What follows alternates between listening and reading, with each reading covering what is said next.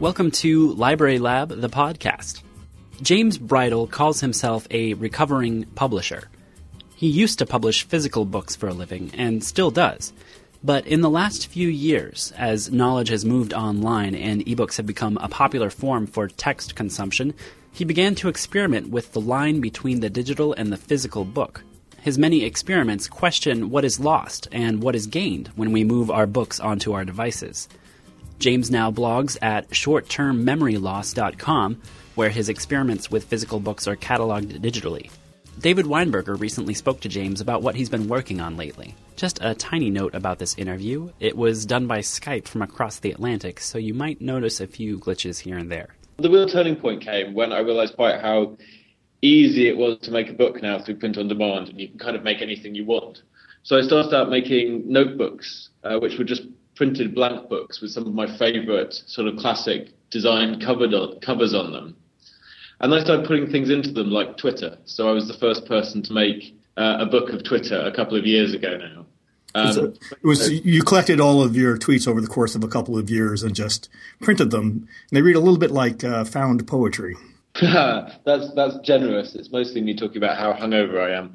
Um, but uh, uh, but there's there's poetry in that. So well, possibly. It confuses people essentially because you've taken this thing that's very transient, uh, supposedly, and very lightweight, and you've put it into this supposedly very important, serious, weighty casing. Um, and that was probably when I started realizing that there was real, you could really learn stuff by mucking about with books in this way. Um, and then there've been a number of experiments since then, um, making sort of short-term guidebooks, pulling data down from the internet, you kind of create books that are useful for particular places and particular times, um, but are in fact incredibly transient themselves, but which also explore the kind of the physical qualities of the book and why people like to hang on to them and how they become these souvenirs of the experience that we have with them. Another of your projects that, that I just completely love is the uh, Iraq War Wikipedia uh, encyclopedia that, that, you did. I've got a particular friend who does, um, as a side project, he does data visualizations for kind of um, uh, Second World War reenactment magazines. They're incredibly beautiful, incredibly detailed uh, drawings of the kind of uh, you know the field of fire of various different machine guns as used, or the, the thickness of different tanks' armor. And I really like this approach, but what I wanted to see was kind of a visualization of historiography itself, uh, the kind of changing opinions and, and, and, thoughts and theories about wars and, and all other issues over time. We've been talking about that for ages before I kind of hit on this idea of Wikipedia's history. The, the changes to every single article being about as close as you're going to get to a visualization of an argument in that sense. Um, so yeah, I, I, took the complete changelog history of a single article, the article on the Iraq War, and I printed it out as a 12 volume bound dense encyclopedia. Um, and, and, these were simply the changes in the article. It wasn't a repeat of the article. It was 12 volumes that were simply the items, the lines, the words that were changed in the yeah. article. Yeah, absolutely. Though occasionally that is the entire article when someone's come along and wiped the entire thing. I, I, throughout that, and that, that covers kind of six year period, you can see all these these changes that are happening to it. So it visualizes that argument, but it also gives people just a sense of the vastness of the information. So it seems to me that a lot of what you've done in, in playing with with books is to um, take uh, two media, jam them together, and highlight the, in some ways, the accidental properties of of each. I mean, these are properties that come with the medium that we may not fully intend. And so one of the properties of, of, books, for example, is that they've been expensive and thus they have been assumed to be worthy of the weight. I, I wonder, as you do this and as you recover as a publisher and as you think about the future of books, what do you see as central and continuing value of um, books as uh, in their traditional incarnate form? Books have always been a, a space in which you can think. Um, you know, ebook designers have got obsessed with things like the, the page flip, you know, making it look when you're reading on a Kindle like you're actually turning a page. Um, you know, that's not why people read books. They read books because because there's a whole way, there's a whole number of things you can you can do with them. And um, the, the thing I'm particularly obsessed with is kind of is um, marking books up, uh, annotating them, underlining, writing notes in the margins. And one of the problems with ebooks as we've currently designed them is that they kind of repel any interaction with them. Um, it's why I always get bothered when people talk about how uh, uh, ebooks in the future will be all interactive because um, they don't really know what they mean. Um, books have always been interactive, uh, both in the way that we physically interact with them, underlining them, uh, making notes in the margin, dog-earing them, and so on. The, the narrative itself is constructed, shared between the reader and the writer. We kind of animate these things in our heads, and that's the kind of interactivity that the story will always maintain in whatever format it comes in. But there's a type of interactivity that ebooks promise that, that traditional books cannot, which is social interaction. So it's yeah, a conversation exactly. between, right, between us and the author, but that's, and it's our marginalia in our book. But um, are we making any progress towards social reading? Yeah, I think there's definitely things starting to happen. I mean, you, you can see it in uh, the most used e-readers. So, you know, Amazon's Kindle has now uh, a function for highlighting that makes it very easy, and you can keep notes. Um, and it, it, very slightly extracts those. So if you go to your Kindle web page, you can see those those notes, and you can share them, and I think you can email them now, and so on. But it's just the very tip. Where when it will get really interesting is when you can share those notes sort of any way you like, and you can pass them on uh, and you can create your own reading list, and you can even integrate them as well. So the, the obvious sort of canonical example is a, a teacher who marks up a book and then shares those notes with all his students, who can then import those notes into into their book as well. But but I think what what also is interesting in that, that social reading space is that the the notes uh, that constitute an experience are becoming sep- are, are separated from the text. You know, when, when, when you marked up a paper book, they, that's pretty much where they stayed. Uh, they were locked into that place. Now they're kind of separated from the work um, and, and, and sort of become, start to take on almost a life of their own, which I think is going to be really interesting. So uh, let me ask you about three things that it seems to me that ebooks don't do as well as real books. The, the first is something that you, you've you've done some projects on and have been quite explicit about, which is um, physical books, as you have said, can be souvenirs of, of themselves. Yeah. First of all, can you explain what you mean, and then how might ebooks uh, reproduce that function? So, well, it's a very natural kind of human need to keep some physical record of experiences, whether that's you know a, you know some sort of little chocolate you pick up on your holiday, some little thing, a key fob or whatever that sort of reminds you of something. And what's extraordinary about books is is that they are, as, as you said, as I said, uh, souvenirs of themselves. In that you, you go on this experience with a book, you spend however long, 8, 10, 12, 15 hours reading this thing over time, which is a huge investment in the media. You know, it's longer than it takes to listen to an album or to watch a film or any of these things. So they're, they're much more deeper and engraved experiences. Um, and then at the end of that, you have this battered book that becomes the souvenir of that. And if you want, and if you're sentimental about such things, as many of us are, you can keep it on the shelf and you can go back to it and you can look at it. Because of that quality, that's why physical books have sort of wormed their way into many of our affections so strongly. Um, is, is because they have this incredibly powerful secondary use. And we certainly haven't figured out how to do that with ebooks yet. And I don't think we've really figured out how to do it with anything. A vast number of our experiences are digital these days yet they, they, they give us no lasting physical record. And while I'm not just saying that it's an absolute quality of the souvenir, but it has to be physical, I've yet to see anything digital that quite captures that.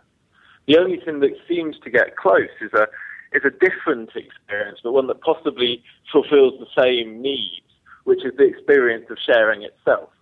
That, that sharing is a, is a form of memory. It's a way we kind of enact an experience and come back to it and maintain it in our minds. So perhaps bookmarks and book experiences will, will start to fill that role instead of the work itself. Books as souvenirs both are souvenirs that we keep for ourselves and we can remember when we read or what we read, but they're also public displays. Uh, frequently, we make a decision about which books we're going to put in the in the in our living rooms and which are going to be uh, kept more private. Um, yeah. is, is that function also oh difficult to reproduce in the electronic world, or easier or does it lose value because it's so easy to publish what it is that you've been reading? Experientially, it doesn't seem to have lost value. People seem to, I mean, that seems to be the primary motive, uh, or one of the primary motives for social experiences in, on the web in general, whether it's Twitter or Facebook any kind of communication type thing. That sort of showing off quality you get with displaying books seems to have been pretty happily extended to everything. We're very, very happy to share on the web what we like, why we like it, all those kind of issues. But the, the, the souvenir memory stuff, I'm, I've yet to see a correlation for. But, but perhaps it's not necessary in a world where we are constantly being reminded of things in a, in a different way than we are by kind of just physical objects. You did a project where you printed out cubes um, for public display. That is in your in your room or office or whatever of uh, yeah. ebooks you had read. What was yeah. that project? There was a there was a little project called Book Cubes, which it was simply that it was um, it, it was using a system that allowed you to produce these little paper cubes very easily. So it was a, a system that automatically produced physical objects from pure data, which was my online sort of reading record of ebooks that I read. And the idea was that these things would be sort of stand-in souvenirs for these books. But, but you know, and they'd, they'd show all that information. They'd show the cover of the book. And they'd also show you, you know, uh, how many bookmarks you made in that book when you started reading it, when you finished it, and, and, and bring that data out of it. Um, which was interesting, but it's not very good. They in no way filled any of the emotional cues that uh, having the actual book there would do. Um, I, I don't I don't think you can just print out pictures of stuff essentially to make a souvenir of it. It has to be something that's been involved in the process more. I think the data itself might form part of that souvenir, but the uh, little printed paper cubes definitely didn't. But I think it was probably a necessary stage to try and see if they did um, before working on something better.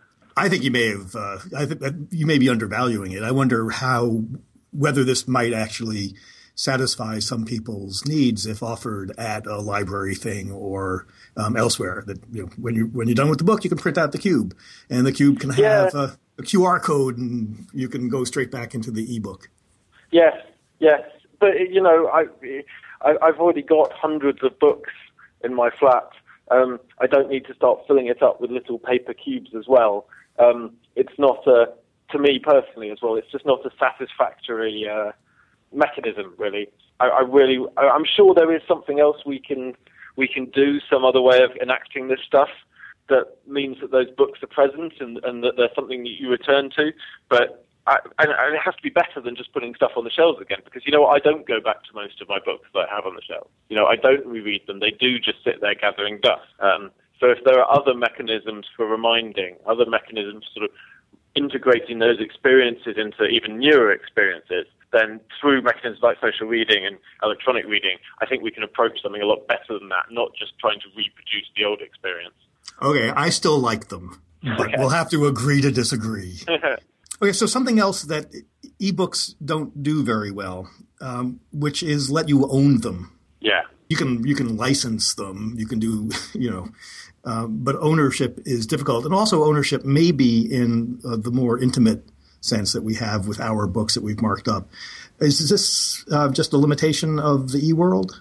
Um, it's a limitation at the moment of sort of business models and imagination. Really. I mean, I'm hoping that social reading and particularly owning my own experience of social reading will kind of change that we may just face the fact that no, we will not own books. And to be honest, what does it really mean to own a digital file that just sits on a hard drive somewhere?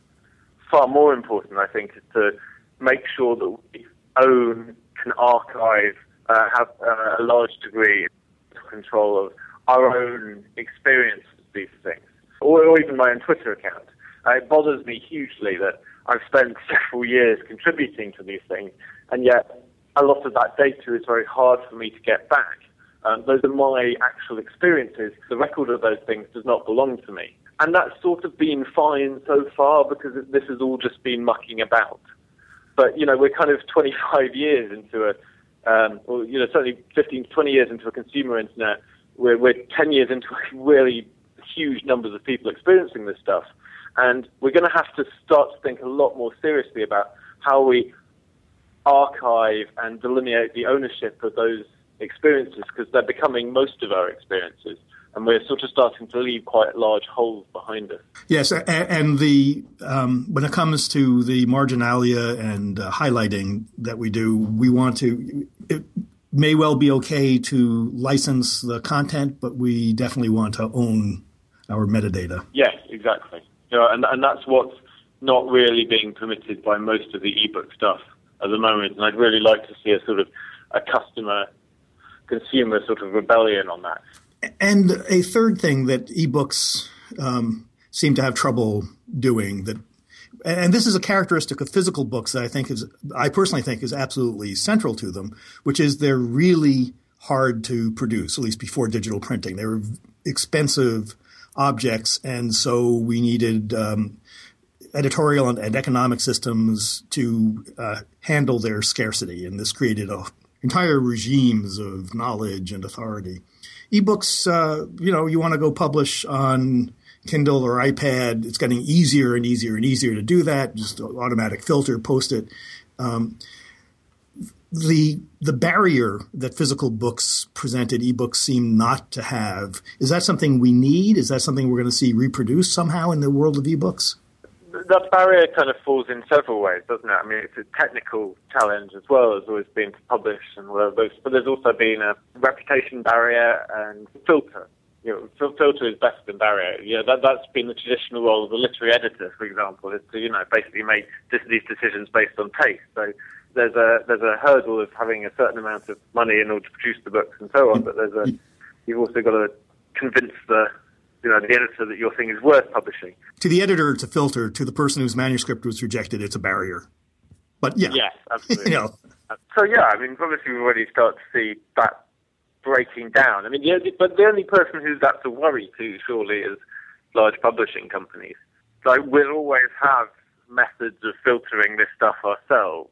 That filter stroke barrier has only ever served business models that are essentially outdated now. Uh, I have no doubt we will develop filters. I worry slightly more about what what we'll do for about the poor publishing houses. But um, but I you know that's that's what happens when technologies change and update. You know, you you can't always mend the business model that's kept it going previously. So, what other reasons are you a recovering publisher? Uh, well, the problem is I'm not a recovering publisher. I still publish books in all sorts of forms. I, I, I think that would be the primary one. It's, it's it's recognizing that there's some aspects of the business that are sort of going to have to be let go. Um, and I think it also includes being a, a, recovering reader of a certain kind as well. I've got sort of slightly obsessed with this notion of book guilt. And it, it comes in part and parcel with the fact that we do have so much more to read now. There's so much more out there. We have access to so much more stuff. And it feels like there isn't enough time to read it. And obviously, there never has been enough time to read it all. But one of the things that's always really bothered me about books is is people feel really guilty about not finishing them. They think that they're somehow bad people if they haven't, you know, finished finished this particular book, even if it's rubbish, even if they think it's rubbish and it's not a very bad good book and they're enjoying it, uh, they're not enjoying it, then uh, they'll stick with it. And they'll do this to the extent of not starting anything else. This is what really bothers me. Is that you'll, I, you know, I know people who haven't read a book for a year because they got stalled on the last one. And so the way I'm, in which I'm a recovering reader as well as a recovering publisher is made, making much more of a conscious effort to sort of reject that. To just say, you know what, I've got five, six books on the go. If I want to read something else, I'm just going to keep on reading and pick up and drop off wherever it goes. And I think that's a lot easier with ebooks. Um, it doesn't mean that I don't finish the stuff that's really worthwhile, but I think it means I read so much more widely. Um, and I think reading more widely is kind of wonderful. So I'm hoping that that that is an effect that ebooks kind of engender, and it means more people will read more books, which can never be a bad thing. Many years ago, when I was an academic, the first time that uh, somebody sort of casually uh, assumed that I had read some work that I, I, definitely should have. I mean, it was something I don't remember what it was. It was something by Hegel or Kant or somebody that I really should have read all of. And I said, "No, I haven't read that one." instead of nodding and desperately trying to think of something to cover my own professional inadequacy, that was a really liberating moment for me. I, I, yeah. That felt really good. Um, I, I, wonder whether that is that moment is going to be more acceptable in a world that where, where, the barrier to book production is down, where there's so clearly so much more that we can't possibly ever get to.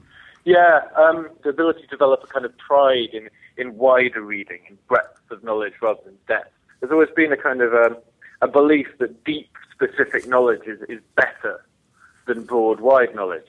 Um, and in certain applications, if you happen to be a nuclear physicist, that is definitely true.